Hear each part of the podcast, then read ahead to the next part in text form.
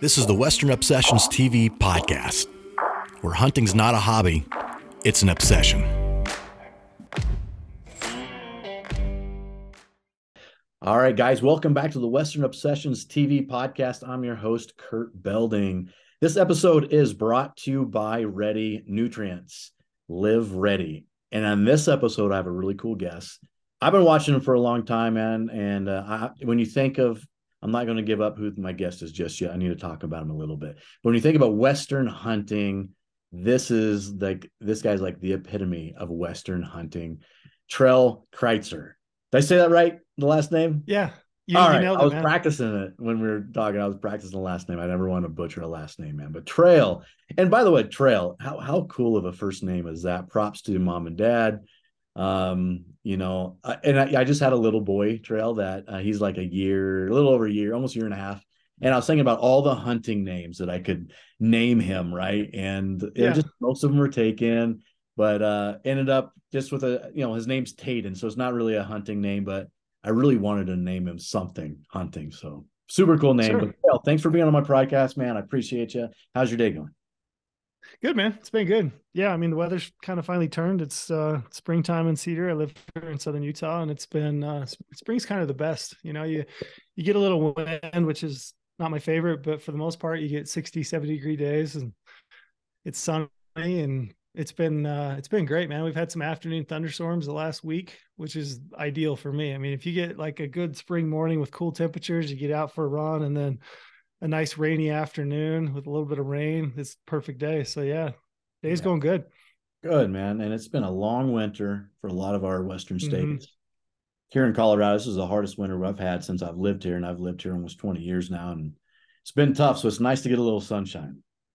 Yeah, yeah, we had uh, we had a lot of snow in southern Utah. It didn't tend to like get down into the valley and then stick for a really long time, but we got good snow, and then the mountains just got, absolutely got pounded um, really kind of the the worst of it was like central Utah north. You know, you get up to that like Four Corners area, you got Idaho, Wyoming, uh, you know, Utah, Colorado, kind of that country got just absolutely pounded and, and and they're seeing some some issues with wildlife, but for the most part, like southern Utah, central southern Utah should be an, an absolute banner year. And all the data that I've looked at, I mean, survival looks really good for for uh, adults, and I think you're going to see real healthy fawns, and I think you're probably going to see some really good antler growth. So, you know, in my neck of the woods, I'm I'm super excited about this year. Good, yeah, that's that's great. We got it. We had some bad winter kill here in the northwest corner of Colorado, and you know this better than anybody, man. Being in, mm-hmm. and you know what, guys, I'm getting ahead of myself a little bit. Let me kind of introduce Trail. If you've never met, never met Trail, Trail is the uh, research manager for Go Hunt, which is I think one of the cooler hunting companies out there right now. Um, and and Trail, you've been in you've been in the wildlife forever. Before um, Go Hunt, I think you were a wildlife biologist. Is that right? Yep, and maybe yeah. some time with the Utah Division of Wildlife. I think. Yep. Tell, yep, tell my, us a little uh, bit about your back your backstory. And if people don't know who Trail is, you're probably living under a rock. But let me introduce you right now. Um, uh, man, you're giving me far too much credit, but um, yeah, I, uh, I, I grew up in southern Utah, you know, born and raised, uh, a little tiny town just over the hill from where I live now. So I live in Cedar City now, but I grew up in this little town called Antimony, which is, you know, maybe 100, 300 people. I don't know. It's tiny. Um, you know, two, two rooms schoolhouse. I've told this before, but I had one other kid in my class all through elementary school. So it's just me and him. So, you know, super small town, real rural upbringing. Um, yeah, my my background's in wildlife. I uh I uh in my early 20s, I, I started kind of thinking about professions and what I wanted to do. And uh, my dad had worked as a park ranger for his entire career. We had a reservoir that was right across the street, Otter Creek State Park, and so he was the park manager for that. And um, you know, he he kind of lobbied for me and helped me get a job as a seasonal with the Forest Service. So I I worked for the biologist there at the Fish Lake National Forest, and it got me out every day. Uh, I was working, you know, some on a trail crew, and then also when I was working for him, I was doing, you know, goshawk surveys. Uh, I was doing habitat work, habitat treatments for him, and I just loved it, man. I loved being out every day. Um, it kind of helped uh, re-spark my love of the outdoors, which I'd always had, but like going through high school, you know, sports and girls and those kinds of things were probably a higher priority at that time. Mm-hmm. But then, you know, like I said, in my early twenties, um, you know, that just being outdoors, working for the Forest Service really sparked, like rekindled that interest in me. And then, uh, yeah, I decided I was going to go to Utah State and get my degree in wildlife science. So I went up there and I did that. And each season I would come back and work for the Forest Service. And uh, right out of college, I finished my degree. Uh, I took a job doing uh, biological clearances, so like wildlife surveys for oil and gas development. So anytime an oil and gas company would be doing any kind of seismic exploration or anything like that, uh, I would put together the list of like, you know, threatened, endangered, or species of interest. And I would go out and I would do surveys and kind of document those and then work with those guys to make sure that um, whatever drilling operation they were doing, that we kind of mitigated the uh, impact to wildlife. So I did that for about three years. And uh, I applied for a job with the Utah Division of Wildlife as a ha- habitat biologist, and I got that job, and I did that for a number of years, and then eventually kind of worked up into the uh, assistant habitat manager in the southern region. Um, but yeah, I was doing you know habitat restoration work mostly, uh, working with the Forest Service and the BLM to try to you know do as much as we could for for wildlife and for habitat, and then um, I mean, eventually like my my real love, I guess you could say, was just like in hunting, and I love to hunt. I, I, just I love everything about it. I love the adventure in it, the planning, the prep, the gear, you know, the maps, everything hunting and, and just the adventure of it. And that was kind of really what I was living for. I was saving up all my annual leave, all my comp time, all my sick leave, everything I could to put together time to get out in the field and, and get hunting in the fall and uh, yeah, I was kind of freelance writing for Go Hunt when they were getting started. They started back in 2013, and, and uh, I was kind of doing some stuff on the side for them just to make a little extra money. And yeah, when the opportunity uh, came available to to go to work for those guys and essentially like give me you know more opportunity to work within the industry but then like the big the big one was just more more time to to put into it each fall yeah yeah it's um and it's tough building the comp and then the money. It's expensive to go hunting even if you are doing diy too and let me back up a little bit and obviously you guys can see that trail's been in wildlife forever. Um let's go back to the small town you grew up in. I grew up in a small town also in little small town nebraska. My class was 36 people. Your class was yeah. two in, in, in, elementary, yeah, I, I, got to high school, so they bust all these kids in from these small communities, and they would all go to the same high school. So I think my graduating class was like forty three. I want to say, yeah, so it's slightly bigger than yours, but um, yeah, we had kids that lived in towns that they uh they would get picked up in the dark to go to school, and they would get home in the dark because it was just so far out, you know, in transit. So yeah. it's small communities. Yeah, I, you know, I love I love growing up in a small community. Obviously, like I as I hit teenagers years, early twenties, I wanted to get the heck away and find a near a city and and do that. And school mm-hmm. and sports and girls took priority for me too. And but there's something really to be said about a small community like that, like the type of values that you have and work ethic and and and did you so like in southern Utah, like did you grow up with mountains around you? Mm-hmm. Yeah.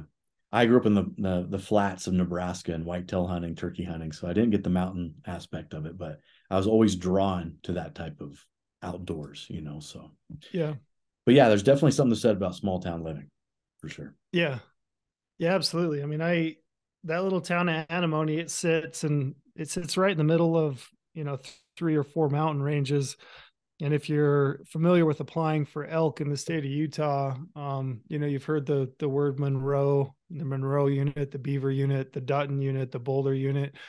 Those four units are all just right there, and antimony kind of sits right in the heart of them. So like I, I had the the Dutton right out my back door. Um, you know, I've got pictures of me as a, as a little kid sitting on a picnic table in the backyard with some elk in the yard, you know, grazing and we used to sit every day on the back porch with the binoculars and we would look at the big sagebrush hill uh, out the back door and just count deer in the winters. They would come down, migrate, and, and winter right there in those big sagebrush flats behind the house. And um, you know, another thing, just as you were talking, I don't know, I talk a lot, so I'm sorry, but oh, uh, one of the one of the great things I used to remember as a kid was uh, back back when I was growing up, you could just buy a general season deer tag over the counter, and we would get this giant influx of uh, people from a lot of them from Nevada, um, you know, from Las Vegas or from Southern California, and they would come up. And since we lived essentially right across the street from a state park, that whole park would be completely full of people that had booked a spot to stay and camp and then they would go out you know hunting all day. So i mean that park would just be absolutely crammed full with people hunting. And i would get on my bike you know in the afternoon when i get home from school during the deer hunt i would just ride across over to the park and i would make laps through that park just looking at all the different deer that were hanging you know just to see what had come in. So that was like a cool memory like i'll i'll never forget that. Yeah that's very cool. For for us at that age it was we had check-in stations in nebraska where you mm-hmm. had to check your animal in and we would drive around to the check-in stations and check out the animals that were being harvested you know that's yeah. I, I, always thought that was super exciting for me as a kid i don't know i was a weird kid but uh, i thought it was super exciting to do it how did um i, I love asking this question and, and a lot of times the answer is very similar but how'd you get into hunting what was your first experiences there mm-hmm. yeah it was it was a family tradition um you know, my my dad is originally from Indiana. He moved out when he was in his 20s, he and my mom. And uh, really the draw for him to the Mountain West was was for hunting in the outdoors and mountains. And, you know, growing up in that environment in a real rural community community, uh, hunting, I think was just like it was part of the culture. And I mean, I've said this before, but hunter education for me was part of my seventh, I mean, it was my seventh period of school you know every kid went to hunter's ed and they had a game and fish officer. He came and, and taught the class. Everybody went through that course. So like when i was in high school everybody that went through Piute High got hunter's ed and it was just part of the deal you know? You, you just did it. Um you know in high school they had a deer hunters ball every year you know? And it was a dance. All the high school kids went. A lot of the community would come down. They would go to the deer hunters ball and they yeah. would do raffles and give away guns and I mean, it was it was really just like part of the culture that was kind of ingrained in the communities that I grew up in. And then, you know, my dad, I would say he was probably the you know the biggest catalyst that in, introduced me to it. I remember going out on family deer hunts. Uh, I had three older brothers that hunted, and you know, every October, it, we would go out and we would go deer hunting. And I remember a lot of times, you know, going out and just trudging through the snow and hand me down shoes and makeshift clothes and you know, just looking for deer and hoping we we get a crack at a buck. But um, I would say that was probably like my first introduction was just out hunting mule deer with my dad and my brothers. Yeah, that's yeah, that's fantastic, especially growing up in that type of culture. That's unheard of in a lot of places, and I do hear whisperings here in Denver even as having hunter safety courses in the high school, which I think, are not high school, maybe middle school, maybe maybe high school. I don't remember, but anyway, I thought that was very cool because you know you don't think about that in bigger cities like Denver. So I thought that was very nice.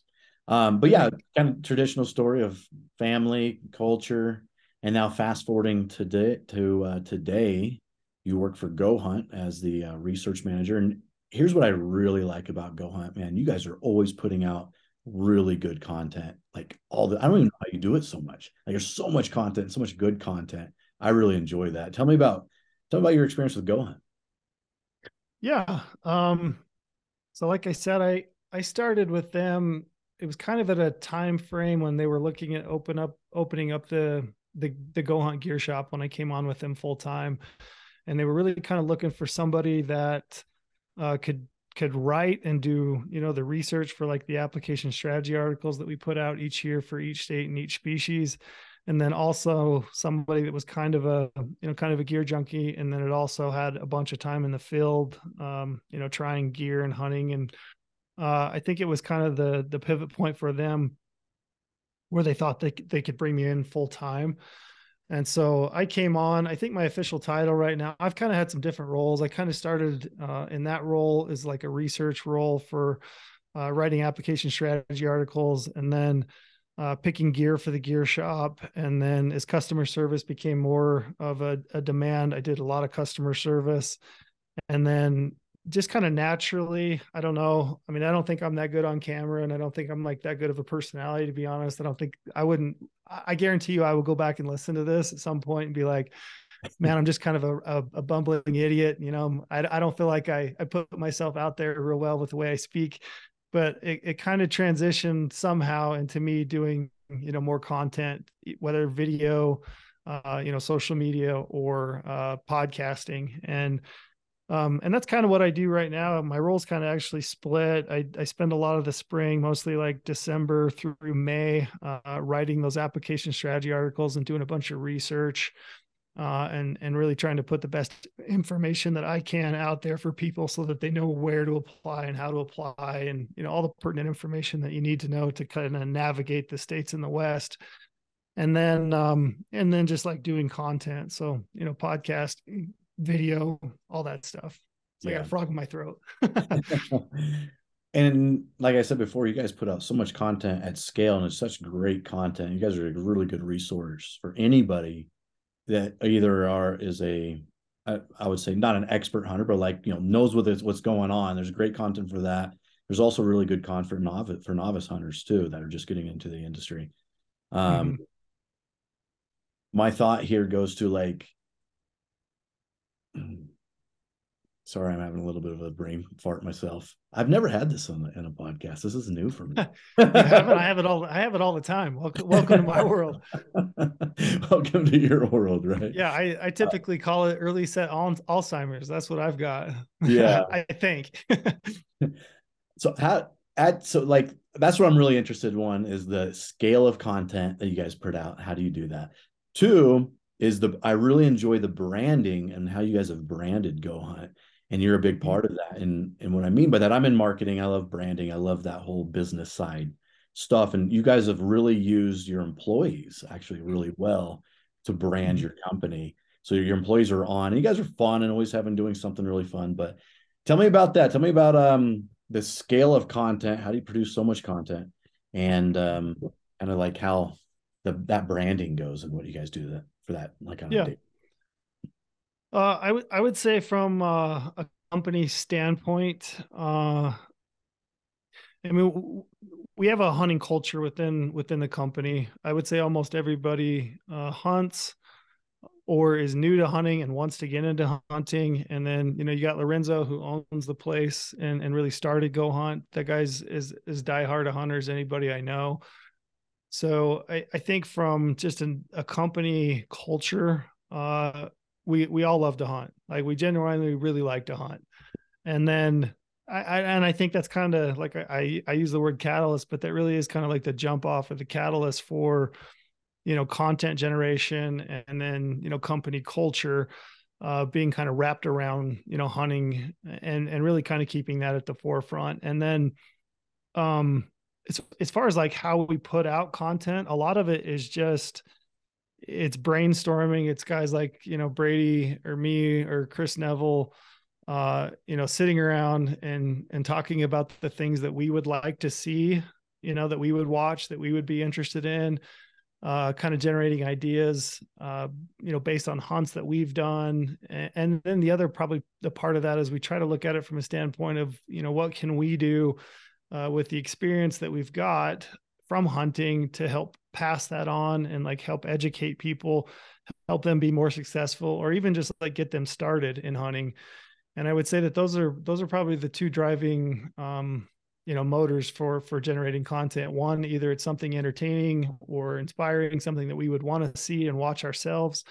You know maybe we want to we want to a- answer a question ourselves so we go out and kind of explore that. Or you know what can we do to help people uh, navigate the process because it is a i mean i'm sure you're well aware i mean you're from colorado and if you apply across the west and you look at the various states i mean every state does things differently. It's really hard to navigate it especially if you're just getting into hunting.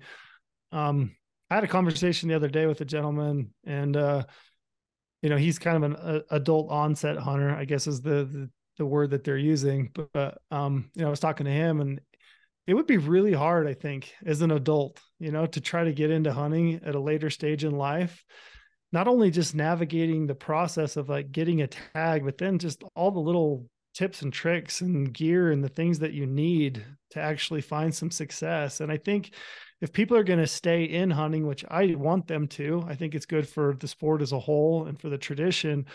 Um, you know, they've got to find some success. You know, you can't just continually go out there year after year and get your butt handed to you and and think that you're going to keep coming back. So, you know, those types of con that type of content that we can help people, you know, shorten the curve, maybe help them find some success so that we, you know, get a hook in them, if you will, not not for go hunt, but for hunting in general. Yeah.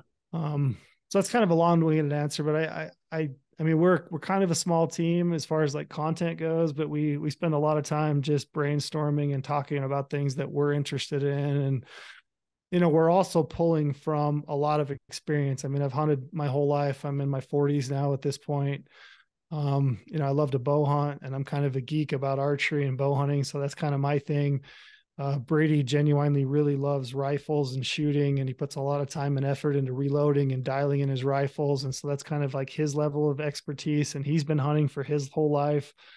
And, you know, we've got some young guys. Chris Neville's a little bit younger than both of us, but that guy absolutely loves to hunt. And, you know, he's been doing it for a long time. So we, we've got some experience that we can pull from as well. Yeah. Yeah. That's great. And you guys do a great job again, like I said, with content um, going back to something you, you had brought up about a um, adult onset hunters, mm-hmm. right? There's it seems to be a pretty good influx of that mm-hmm. now in the industry, which is fantastic. I think any new hunter is amazing, is great. Um, and something that I've noticed too is I, uh, you know, I grew up hunting, but I didn't grow up Western hunting. I didn't start that until in my late twenties and it was difficult to because I go from whitetail hunting, sitting in a tree stand in a in a creek line somewhere to like, okay, now I got to find an elk on thousands and thousands of acres in the mountain. It's it was very difficult for me to like that learning curve. So I've started something called a hunt mentor that I'm putting together right now to like help mentor this that just exactly what we're talking about. People that want to go hunting but don't want to spend 10 years to figure it out. So yeah mm-hmm. and you guys are doing an amazing job of getting that information out there. And i think what it does for your company and on the business side i'm very i love to geek out about business too. On the mm-hmm. business side you guys are becoming the resource for people. And when you're the information hub that means the attention is on go hunt and then you guys can do whatever you want and make a good business out of it from there right? The attention comes first and then the business comes after I mean, point taken with now you've got Go Hunt, the map system, um, mm-hmm. you've got the point tracker, you've got obviously that that research, that 2.0 tool is amazing. If you guys don't know what I'm talking about, go to gohunt.com, check out their website. Great stuff that they're developing there. What else? What what else do you think would be super important that you guys are doing for someone learning more?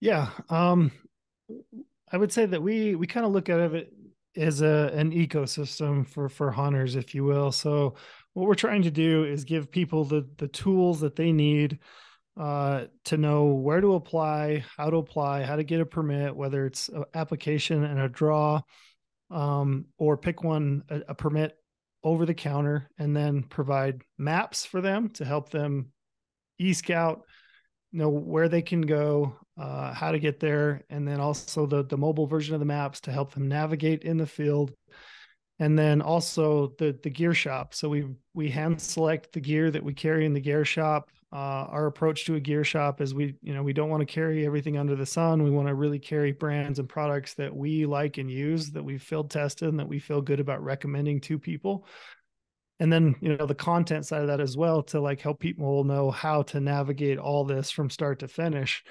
Um as far as like the actual research platform itself that you noted uh draw odds is is huge because you know every state in the west uh, has a lottery if you will that you have to apply in to then draw a permit so knowing how to apply and knowing what a draw odd is, you, you, get into a whole discussion about preference points and bonus points and what those are.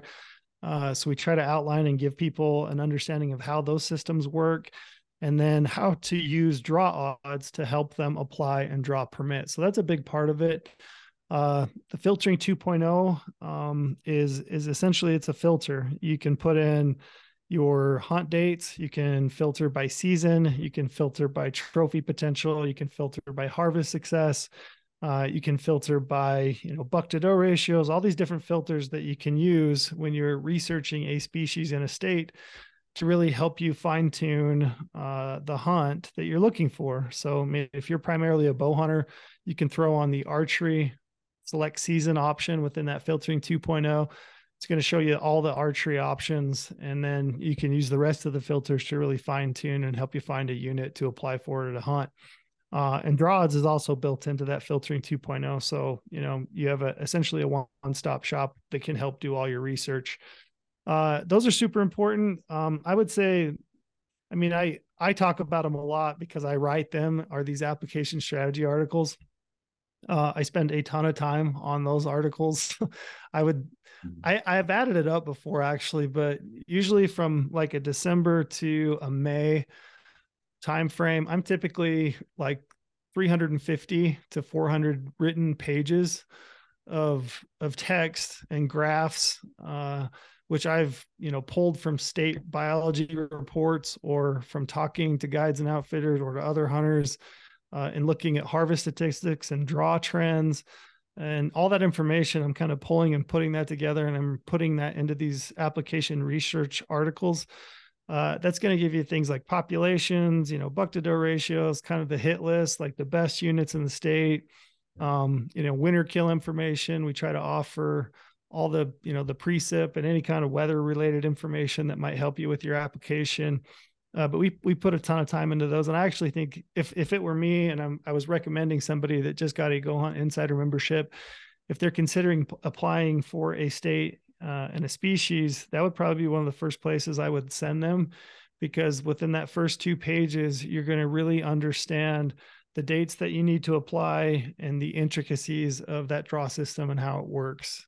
Yeah. So it's it's literally a one stop shop. It's by Yeah. far the best tool that I use to research hunting is Go Hunt. Um, I, and you literally could do, you're everything. Like if you've never even applied to a state, you can go there and learn how to apply to state. You can learn about the preference points. For me, I use a, a lot. Like I, I've planned hunts 100% on Go Hunt. I've said, Mhm. okay, I've got these many points in this state. What does this say about these units? What am I looking for? And I use the filtering tool. I research your, read the articles. I'll literally, I mean, use the maps as in my e scouting, and Mhm. I don't even need to step foot in that state before, and I'm already ready to go. I mean, obviously, once you get there, you get boots on the ground. Sometimes things change; it's a little bit different, but I don't need to go and drive to another state and scout. I can do almost, I can do pretty much everything off of Go Hunt, which has made my Yeah. life a lot easier. yeah. it's fantastic. Yeah, you, you can. It's a it's a robust uh, ecosystem, like I said, and and that's kind of the goal of it when they started out uh, was to make it a platform that can really help you, you know, take you all the way from planning and preparation all the way through your hunt, and you know, provide, you know, the the means to get a tag, the means to navigate when you get into the field, know where to go through all the different tools and features that are built within Go Hunt Maps. Um, you know, Go Hunt Maps is it's progressed so much just in the last couple years. Uh, you know, I was talking to Brady earlier today. He's working on some content and he was talking about uh, using elevation bands, which is a tool built within uh, Go Hunt Maps where you can essentially color code your maps based on the elevation range that you want to look at. And then you can also highlight uh, a slope aspect or, you know, the, the degree of the slope and you know through just those three things pretty quickly depending on the hunt you have you can pick out areas to really start to fine tune and key in on your research so there's all these little tools and uh, layers built within go hunt maps that can really i mean the the learning curve is so much shorter than it was when i was a kid Man, so much shorter. We didn't even. I remember going hunting and I used the Google Earth on my phone to help navigate me around. And like the guys I was hunting with were like, "What is that? What are you doing?" Oh my god, that's a game changer! Like you're you're revolutionizing the industry. And now we've got like Go Hunt Maps. We got all these tools. It's and yeah, definitely makes hunting a lot easier. And what I really like about it is like I'm not afraid to go deep into the woods somewhere in the mountains somewhere. I'm not afraid to go to other states. It's really opened up the uh, possibilities of hunting for me and anybody else that wants to do that. You know. Yeah, the the the barrier uh, of entry is much lower than it was, you know, when we were growing up. Um, it, it is interesting to me. I mean, I, I still hear people say that you know ninety percent, you know, or ten percent of the people, the hunters, are still going to kill ninety percent of the game. You know, even with all the tools and tricks that we have. Yeah. And I don't know if that's totally, you know, as as true as it might have been once upon a time, but I mean, all the tools are there and they all exist. You just you got to dig in, do the research, and like put them to use. Yeah. Yeah. And it's it's still hunting. maybe it's 15% now, but maybe still gotta like put in the work. mm-hmm. you know? So all right, man. Obviously, we definitely hammered on on Go Hunt because I believe and I, lo- I I love the company, man. I think you guys are doing amazing stuff. But trail is is more than just Go Hunt. So let's get into what uh Trail's life is like, man. So you have a wife, you have three boys, is that right? Mm-hmm. Yep. Yeah. What's um what's your boys' names? Yeah, my oldest boy uh, will turn 18 actually this June. So he'll be 18 in June. His name is Landon. Uh, my middle child, my middle boy, is 13. His name's Colin, and then my youngest is 10, and his name's Owen. Very cool. So yeah, they're all kind of spread out a little bit, but yeah, three three boys, which keeps me hopping. Oh yeah. Does everybody hunt in your family? Um, yeah, my oldest boy definitely hunt, hunts, but it's really interesting. Like you, you have kids, and you look at your kids, and you think, oh, they're. I see things in him that are like me, and I see things in my middle child that are more like me, um, and and even my younger one. But my older one is a lot like me, uh, and right now, like his major focus is basketball. It's all he wants to do is play basketball, and you know, like he's either in a weight room or a gym, and just absolutely loves it and he loves to hunt but it's it's kind of a secondary for him at this point. Yeah. and it's it's not going to shock me at all if you know he progresses through graduation and then into college years and then as he starts to you know get into his adult life if he you know doesn't look back on it and go yeah i, I really missed that challenge and that opportunity to go hunting. So um, he hunts for sure. Uh, my middle kid is not as interested which is okay. I i still you know, try to get him out, but he's not quite sure if he wants to pursue it. Um, I think he will eventually. It, it's interesting. Of my three boys, I think he probably has the potential to be one of the one of the best hunters of the three of them because he's uh, super patient. Um, he's very observant. He's very self aware. And I think he's got kind of a unique skill set uh, that's probably unique among the three of them uh, that would make him, in my opinion, I think he would probably be an excellent hunter, but he's not quite sure if he wants to do it or not. And then uh, my youngest boy, uh, I just finished hunter's education with him, and he's, I mean, he's diehard. He wants to go so bad. that's great. Yeah. I've got a 13 year old daughter that's been my hunting buddy for the last few years, but she's getting into that stage right now where, like, man, I don't think I want to go with you this year. Mm-hmm. I don't I don't know. I like I want to hang out with my friends and you know, and I love to like that kind of that backpacking, harder Western style hunt. And and I don't know, like I'm a little near leery to like push her to that because I don't know mm-hmm. if she mm-hmm. would enjoy it the way I would enjoy it. Right. So it's a little bit sad to see them their interest fall, but I'm with you where I like I bet you that comes back around later in the years, just like it did for me and you. You know. Yeah, her her time will come. You know, I I think I don't know. I just think it's the progression, and I look back on my life, and you know, yeah, you, you have different stages of your life, and I, I, think they'll come back to it. I think so. Yeah. What about your wife? Not, right. uh, my my wife is um she she's interested like she'll go hunting. Um it was interest she she actually hadn't had hunter's education uh until my oldest boy needed needed to go through hunter education. And i told her at the time i said hey you know Landon's got to go through hunter's ed. Why don't you just jump in and go with him and you'll both get it done. You'll both do it. And if you want to hunt great. If you don't no biggie. Um, so they both did hunter education together. And then that first year i applied her for an elk tag in utah. And you know, I absolutely did not think she would draw at all. I mean, nobody draws with zero points, right? But she drew uh, probably one of the most co- coveted units in the state her very first year, and and she went out. We we hunted three days. It was in uh, November. It was a late rifle hunt, and and she killed a 340 bull, killed a great bull, Dang. and uh, you know, had a good experience and I was really excited about it. And I think the next year I applied her for just a general season deer tag and took her out. And she uh ended up scoping herself really, really good. uh yeah, on, on, on a on a little mule deer buck. And that hunt was entirely different from the elk hunt in that, you know, the elk hunt we didn't see a soul for four days because it's a limited entry elk hunt late season. We hunted a part of the unit that you know traditionally doesn't get a ton of pressure uh, versus a general season deer hunt where there's people everywhere you know there's a lot of pressure there's animals moving there's more of a competitive you know feel to it if you will when you're in the field. Yeah. and uh, she was not into that like she was the elk hunt. So um, she she hasn't hunted since. She's not opposed to it by any means and i still apply her for you know good tags. I typically take like a swing for the fences approach with her applications. But um, yeah, she's she's kind of in the middle somewhere. Yeah, I don't blame her. I'm not a big fan of pumpkin patch hunting either. I yeah. call patch right because there's orange everywhere. I I would rather be, I'd rather not see any animal, but not see any other humans, and I'm happy. Mm-hmm. I love being alone on a mountain. I don't I don't like that competitive feel with a gun or a bow on a mountain. I just it's not I don't like uh, my competitiveness is in sports and stuff, other stuff like that. Yeah, yeah, yeah. I think most people are probably that way too.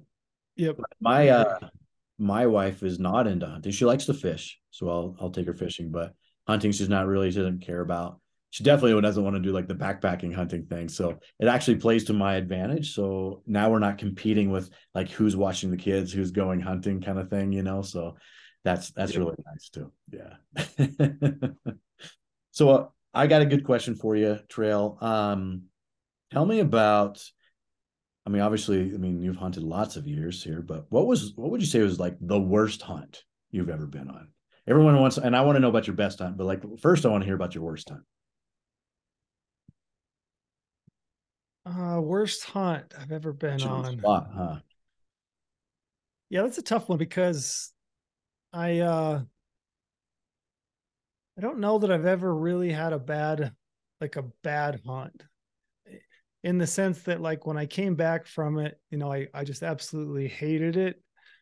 Uh, even hunts where I've eaten tags and I've eaten some tags, um, you know, I, I've come back home and, and I've been pretty grateful for the experience. And typically what happens for me is I get home from a hunt, regard whether I've tagged out or not uh, and whether it's been you know quote unquote good hunt or maybe one that was didn't quite live up to my expectations um, i come home and i get those first few days in front of my computer and you know whether it was a good hunt or a bad hunt like i just want to be back out there you know yeah so uh, i've had some really tough hunts and i've had some situations that um, you know maybe didn't live up to my expectations uh, i would say probably the worst hunts i've had have been the type of hunt that you're talking about, like a high pressure, you know, r- late rifle hunt.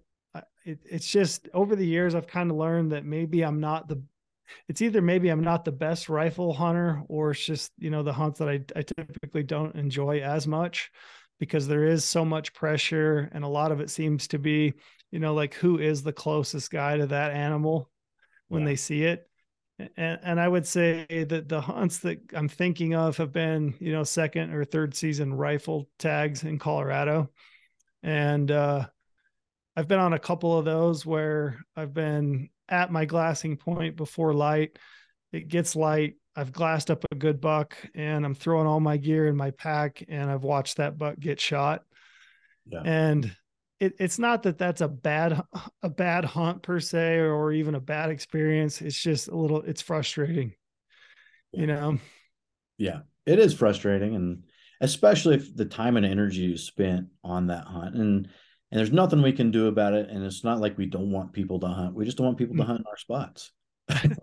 Yeah the, the the thing is is like I, I could have been that guy. I that day i could have been the guy that was in that location when that buck was where it was and and i would have shot that buck and i probably would have had a great hunt.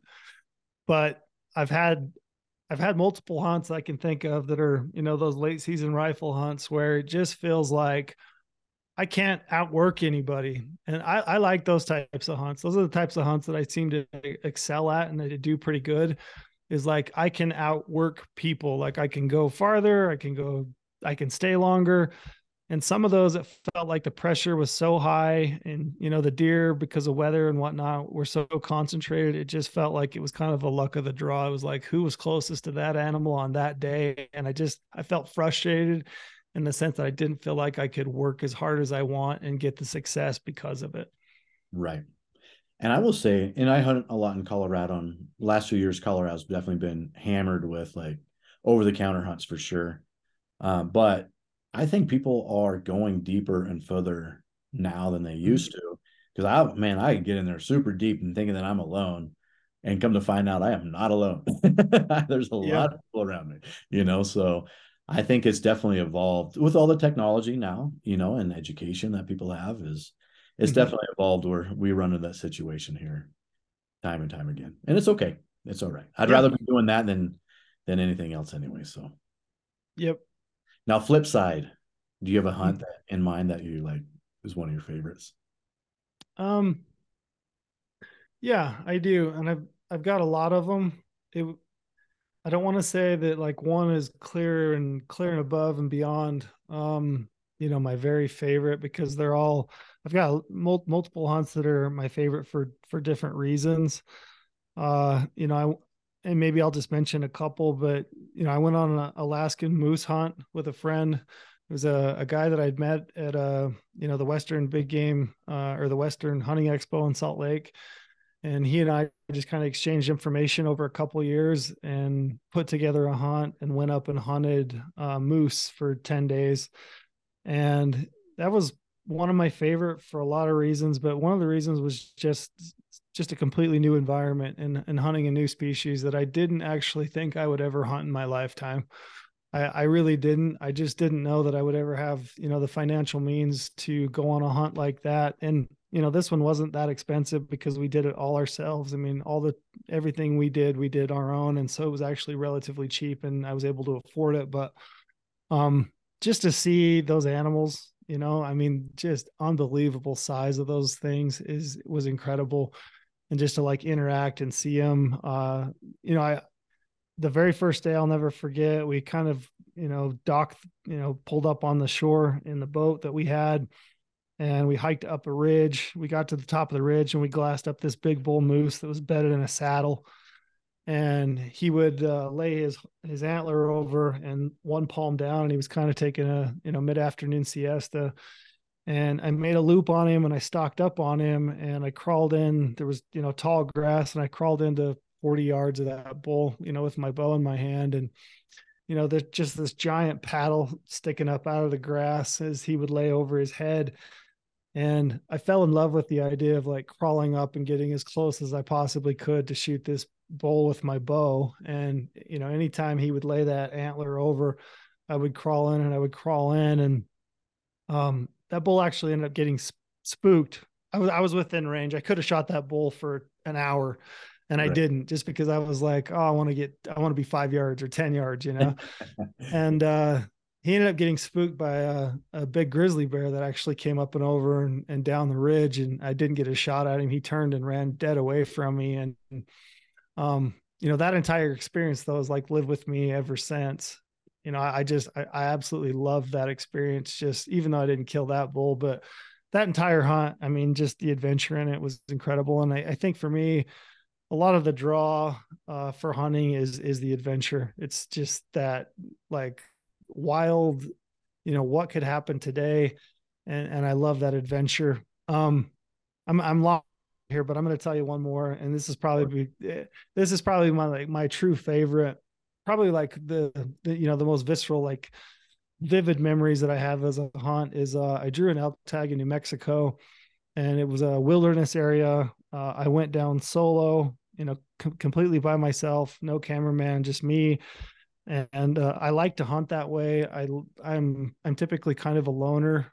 I mean, day to day, I spend a lot of time by myself. I'm kind of a awkward, socially awkward guy anyway, and so uh, I spend a lot of time on my own. And I'm one of those guys that I don't mind, you know, days and days on end without you know talking or seeing anybody else. So uh, I went on this hunt. Was a backpack elk hunt, and I went by myself, and it took me you know, probably nine days, I think, to really find and figure out the kind of the movements and where I was getting into elk every day.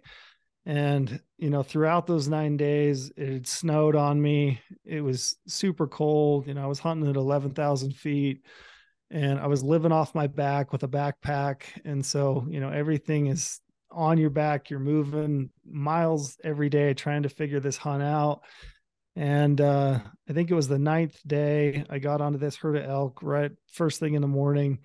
And I trailed these things for probably three and a half, four miles. And I remember very vividly there were multiple times when I would just like, I'm not going to catch these elk. I don't know what I'm doing. Why am I following these elk? Like I can hear them and they're just continually getting farther and farther and farther. And it's a herd bull and he's got some satellites and he's got a big harem of cows. And I just kept thinking, like, this is kind of pointless. Like, this is never going to happen. But like, I just, for whatever reason, I just kept going and I kept going. And I finally kind of started to cut the distance as they were moving towards a bedding area, like mid afternoon. And um, I remember I kind of slipped in, and this herd bull ran off a satellite bull and I cow called a couple of times, and I think he must have thought that he had a couple of cows that had like held back, you know, that were you know out of the harem.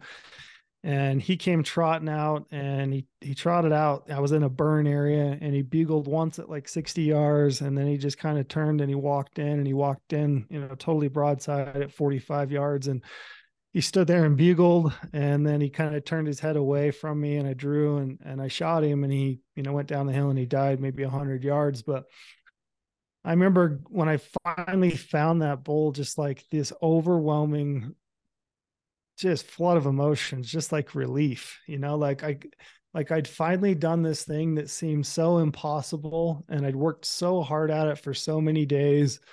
Uh, I essentially had no food left. I think I had one mountain house left and I had a pack of like energy chews in my backpack. And that was it. Like I was down to just absolutely nothing. And I think when I look back on all the different hunts that I've done, that's like one moment that I always go back to is just like, man, I I did something special, you know, and, and it meant a lot to me that I that I put that much work and that much effort into it and and that it worked out.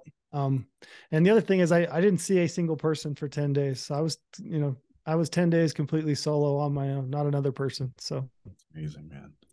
Yeah. I think I've, the, hearing you talk, man, I've, I'm very similar to you in the fact that I love the adventure. That's that's the experience for me is the adventure. I love going solo hunting.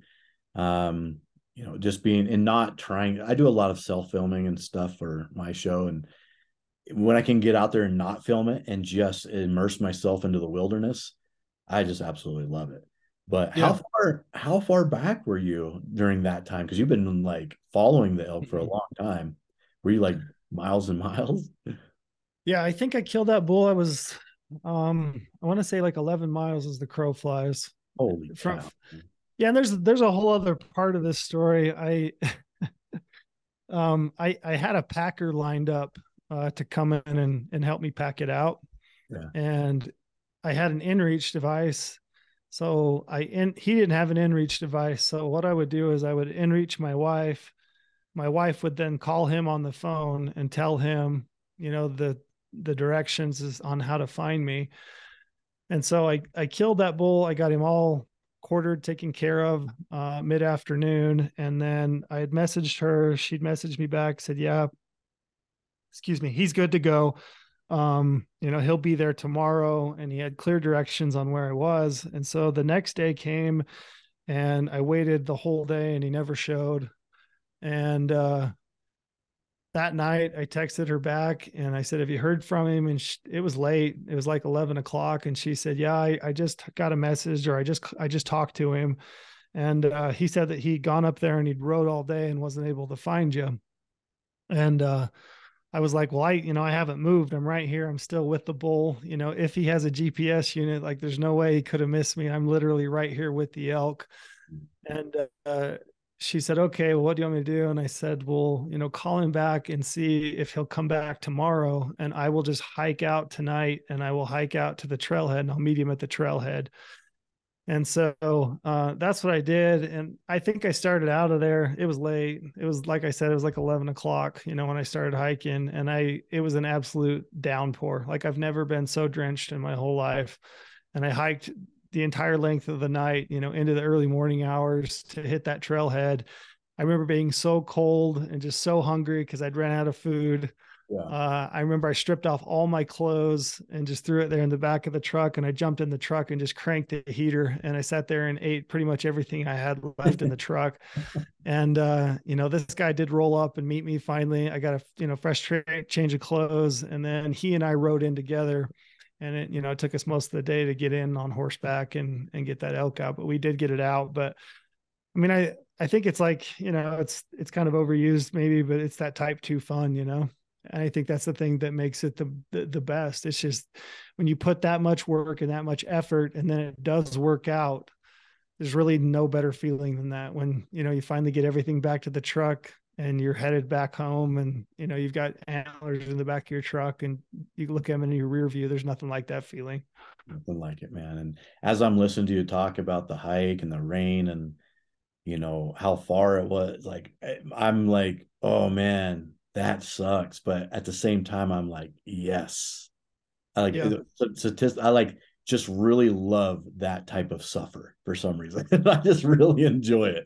You know, if you if you put two animals and one's 100 yards away and the other one's 3 miles away and it's exact same animal, I'm always going after the one 3 miles away. I don't know mm-hmm. why. I just love that challenge and it's just a sweeter victory, you know. So just just who I am, I guess. But yeah. Yeah. Um, what do you have? Tell me. I'm all immersed in that story now, man. That's a that's a great story. but um, tell me about um, if you had to go on like, what's your dream hunt? Like, what? No money aside, because there's some hunts that are like super expensive, but for me, I'm like, man, I don't really care about it. It's not even the money. It's not that big a deal to me. But what's your dream hunt, man? No, no money involved. Um, I would say I, this is a it's actually a harder question than you might think for me. Sure. Um and it's because I don't necessarily I don't like covet I don't covet animals, you know, per se. Like I I mean, my, my bread and butter, I this is genuinely the truth. I could hunt deer, elk, and antelope uh, every year or combination, you know, every few year and be really happy because I, I really do. I just, I love those animals and I love, I love their antlers. You know, I love antelope hunting. I think they're one of the, the most special species in the West. I mean, they're, they're just a gorgeous animal. They're a really neat animal to hunt. Uh, so I love hunting them. Um, and really, when I look at my hunting schedule every year, those are like the ones that I want to put in my pocket, you know? Uh, I I love the I love Alaska. I mean, I've done caribou, I've done moose. Uh, I've never had the opportunity to hunt a sheep species, but I don't really necessarily feel like I've been bitten by the the sheep bug per se. Um, I would I would love to get a chance to hunt Dall sheep, but I don't think it's such a high priority to me that I would ever, uh, you know, spend the kind of money that it would take to to go on a guided hunt in Alaska. I just don't value it at that level. Um, as I'm talking though, and as I was running the other morning, I got to thinking about it, and I think I would really like to do, you know, like New Zealand. Yeah. New Zealand tahr hunt. A tahr hunt. And yeah. yeah, tahr. Yeah. I think that would be incredible. And and a lot of it is just because the scenery is so incredible. Yeah. Uh, you know, an absolute adventure, the travel involved to get there uh, and just the ruggedness of that terrain. And then I just think they're a really cool, unique animal. So I'm gonna I'm gonna say right now, as of today, it could change in a week, but I'm gonna say today, just since I was running the other day and thinking about it, I would really like to do a New Zealand tahr hunt. Yeah. I think that would be fantastic. I don't know a lot about tahr, but I do know like the terrain that they live in, and it's definitely rugged. But yeah, but I think New Zealand would be fantastic. But I'm kind of the same way. Like I have not been bit by the sheep bug. Um, I'm not I don't have the capabilities to drop that kind of coin on a hunt yeah. anyway. Um, you know, if if it got put in my lap and I, I was able to go, sure, absolutely, I'm going. Yeah. you know, but I really enjoy the more rugged hunts like the archery elk hunt. I'm going on my first caribou hunt this year on Adak Cool. Island in Alaska, and I'm very excited about that. That caribou is on the top of my list just because it's a cool animal in Alaska. Never hunted Alaska before; it's my first time, and I'm not even mainland. I'm out on an island, so Mhm. But but stuff like that really gets my blood pumping. You know, so I'll, I'll, I'll tell you one that's kind of recently bit me is the uh, Aoudad Barbary sheep. yeah, Barbary sheep. And uh yeah, I drew I drew a tag in New Mexico in January and I went down on that hunt and I spent 6 days and I ended up killing a ewe. Uh I looked at a ton of sheep. I saw some rams, but nothing that was, you know, a good representation. It just wasn't like a big mature ram. Mhm. And then recently we had the opportunity we went to Texas and that was on a, you know, it was a private land chunk and with a guy that had um it, I don't know if it was a lease or if he had a guiding outfit on it, but it was it was a backpack hunt. So we, I mean, we backpacked all of our water in and everything. It was a, a full backpack hunt. Um, but I mean, those, they're so cool. yeah, Honestly, they're the, they're so dang cool. Those sheep, I think those Barbary the sheep. ugliest, coolest looking animal. Yeah. you know, they're ugly as heck, but they're super cool and they live in the nastiest terrains. Nasty terrain. I mean, nasty. Every, everything has thorns. I mean, the cactus, it's hotter than hell. And, you know, they don't really need water. I mean, Yeah. the, the water, but they don't, they're desert dwelling animal and just so rocky, so rough. And then I th- I mean, their, their horns are, I think their horns are cool. And then they've got the chaps and the beard. I just think they're such a, such a striking animal. And I, I've kind of fallen in love with those recently. I just think they're really cool. Yeah. I've been to Mexico a couple times hunting Aoudad, and I shot one this last year. And and it was on, you know, I was in Mexico, so I definitely was with a guide, but Mhm. it was a hard hunt, physically very hard hunt. And I enjoyed that a lot. And uh rocky, you're right, like everything's trying to poke you and everything's trying to stab you. And but I really enjoyed it, man. So I want to get down to Texas and do some in-state dad hunting. So I'm this is be something I'll be researching this year and probably be using uh well i don't know does go hunt i don't know do you guys do Barbary sheep yeah i'll be using We, go we, hunt yeah, we, yeah. So map maps wise, we cover all 50 states. So you'd have all the map information that you would need. Um, we don't cover, you know, Texas is, is, uh, you know, the hunt. So we don't have like filtering and all that for Texas yet. Um, but yeah, I mean, maps, you'd have everything that you need to know to, to go and navigate it and figure it out. nice man well any cool exciting hunts this year i guess we don't know what tags we've drew yet um on a few states but anything you got coming up Yeah, I um I'm waiting for Utah. So Utah said that they were supposed to have, you know, done the draw and they would get your results back by the 31st of May, which I guess they still got a few days to go, but I've been patiently waiting for Utah. Uh this would be the first year I'm hoping that I'll have a just a general season deer tag for my favorite unit. And I think probably four years. So I'm really looking forward to that. Um, I'm super excited about it because I think, like I said, it's going to be a really good year. Uh, but I I hit pay dirt. Like I I'm never lucky. Like I never draw tags ever. Like the, the random tags, I never draw those. I'm always burning points, you know, like max points to draw a tag. And I drew a late season archery mule deer hunt and uh and probably one of the best units in the state. My I looked at my draw. This was my first choice. My draw odds to draw that were 0.65 percent. holy So, cow Yeah, And le- what's le- the less than cut out a little bit in Nevada. nevada mule deer late what, Yep. what time of year is that is that like just november december It's a November 10th through the 20th. Yep. So it's it's kind of a, a rut hunt with a bow. Yeah. I think there's only nine total tags. I think there was only two non-resident tags. So I mean, a- absolutely no pressure whatsoever, and just the opportunity to hunt rutting mule deer in a great unit in Nevada. So I am, I'm as excited about this hunt as I've been in a long time. I mean, I'm jacked.